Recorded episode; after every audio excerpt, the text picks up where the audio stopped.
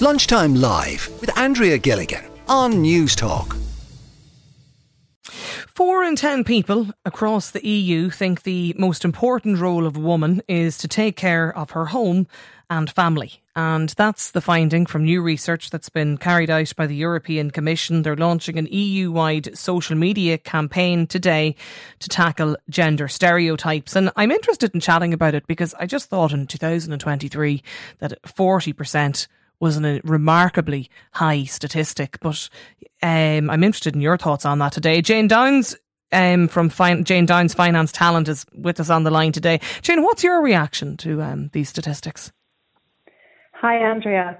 Um, yes, so I, I'm, you know, I'm always amazed by statistics that come out, and initially, like my thoughts would be, I think we should move. We're moving more from me deciding what's right for you. And really, in my mind, it's always about choice. Um, and the, the issue of working inside the home or outside the home for women is so emotive for people because, like, a lot of the time they don't have the freedom to make the choice they want, might want to make. Um, like, there's a lot of people working who might want to be at home, but they're limited by an affordability factor. And there's an awful lot of people at home who would love the opportunity and the, the choice to be able to go out and, and work in a job that will, um, you know, that will interest them and that, but they, they're limited again by, like, there's so many barriers to entry from childcare to um, upskilling to getting flexible work. So I think the overriding, like, um, I think what's important is that people feel they can make choices that suit their lifestyle um, at a particular time in their lives. I mean, people's requirements change, don't they? Over, you know, what what works for you in your twenties may not work for you in your thirties, and then you know things change again in your forties. So, um, I just think as a society, we really need to look at how do we facilitate as many people as possible to participate in whether in, in the workforce or enable people to be able to take time out and be at home with their families if that's what they choose. Mm. Aileen is with us on the line. Aileen, what's your reaction, I suppose, first of all, to the figures? Four and ten, think. Well, uh, well, well, I'm I'm live from Austria as we speak here, and I'm at the bottom of a mountain in Austria. And we were talking about this by total coincidence with friends and colleagues in Austria actually yesterday.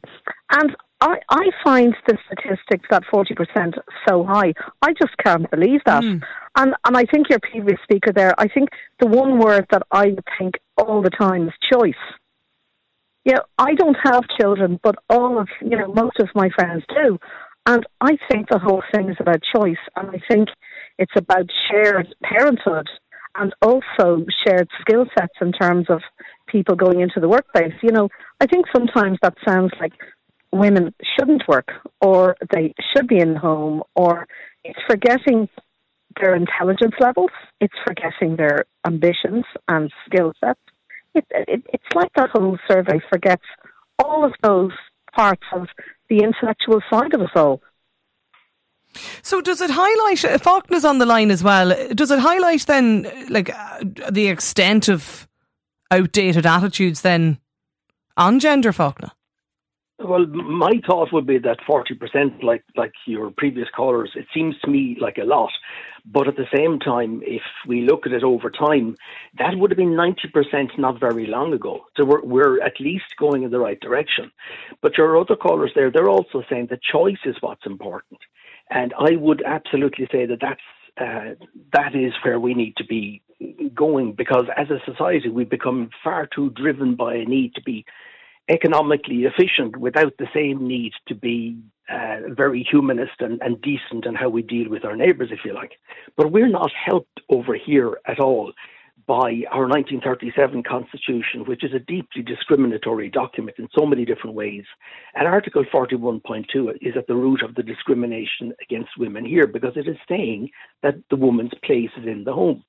And as long as you've got something like that going on at an official level, you're always going to have some um, social acceptance of that, and uh, you're not going to wake up to the fact that really the purpose of having a parent, regardless of gender, uh, uh, the father could stay at home just as easily mm. and do just as good a mm. job with the child. But the purpose of having a parent in the home is to make sure that there is a parent available for the child to do all of the exceptionally time consuming bits of, of looking after a child's mental welfare at a young age that is actually required. And I don't mean, by the way, because someone did mention earlier on the thought of, you know, the, the parents, uh, when the adults are in there, that the, the whole game changes for the, the kids. It's not a question of that the children need to be supervised all of the time, but there should be an adult available for them and them alone, not a teacher who's available for 20 other people at a time. Their parents should be available for them. And it should not be a case of economic necessity that um, both parents have to leave the home. Um, Kim is yeah. No, it's an interesting point. Kim is on the line as well. Kim, what's your reaction to this? I I am really shocked at the forty percent. I have to say, I'm really shocked. I was I really thought, especially because it's European, I thought we were a lot further on than that. You know, like yeah. I just think that the the concept of belonging, like I thought we were kind of at a point where it's not really anybody's business. Do you know if you choose to work or choose to stay home? Like I have a mix of friends who are working from home or full time work. I myself am full time work. I'm in the really comfortable position that I don't have to work full time if I don't want to, but I do choose to. But I think we've a real mixed response here in this country. I think a lot of people do think that, you know, maybe you should be home raising your kids. And I do think our work environment here is not overly supportive to mothers yeah. working full time. Like I'm really lucky. I work for an incredibly supportive company. If my child is sick, they're they have so many things in place. Like it's really no problem. But the job I had before here, it wasn't as supportive, and I really felt like you were looked down upon as a woman if you had to leave to go and take care of your child. It was like, oh, they're late, you know, oh, they have to look after their child. There's a real, there's a real kind of. uh it's a bit frowned upon. Which, so which it's about getting have, know, uh, about getting the the work life. I suppose the the balance. Yeah, yeah, and just making women feel like actually it's all right if you have to, if you want to work full time, but also have to look after your child. Like, like I know myself, if my husband has to, if if he covers and he has to go and pick up our child from crash or something if she's sick, he gets praised in work for being such a good dad because he's so dedicated. Whereas if a woman does it, I still th- I think we're very I, I, we're a lot more we're a lot further behind than I think we should be. Like in 2023. Mm. I know it's it's, it's uh, that's yeah, I, I, think that's the bit from even. I, no. I thought that that's your the, the person that was on there. The point about it being in the constitution that's holding us back big time. Brian is on the line as well. Brian, why did you get in touch? Oh, hey, yeah, I was just wanting to make a point. Um, I don't know if this conversation should, should, necessarily just be centered on women rather than parents as a whole. Um, I, like the status quo at the moment is that many parents are forced for both of them to go out working full time uh, in order to pay rent or pay mortgages, pay bills, etc., etc. And I think that's just a really huge problem for our society, because um, like you've got your kids being raised by somebody else. They're in childcare, then they're in school or whatever. Then everybody comes home, everyone's tired. You see your kids in the evening for a couple hours, and yeah, I just think it's a massive, massive problem.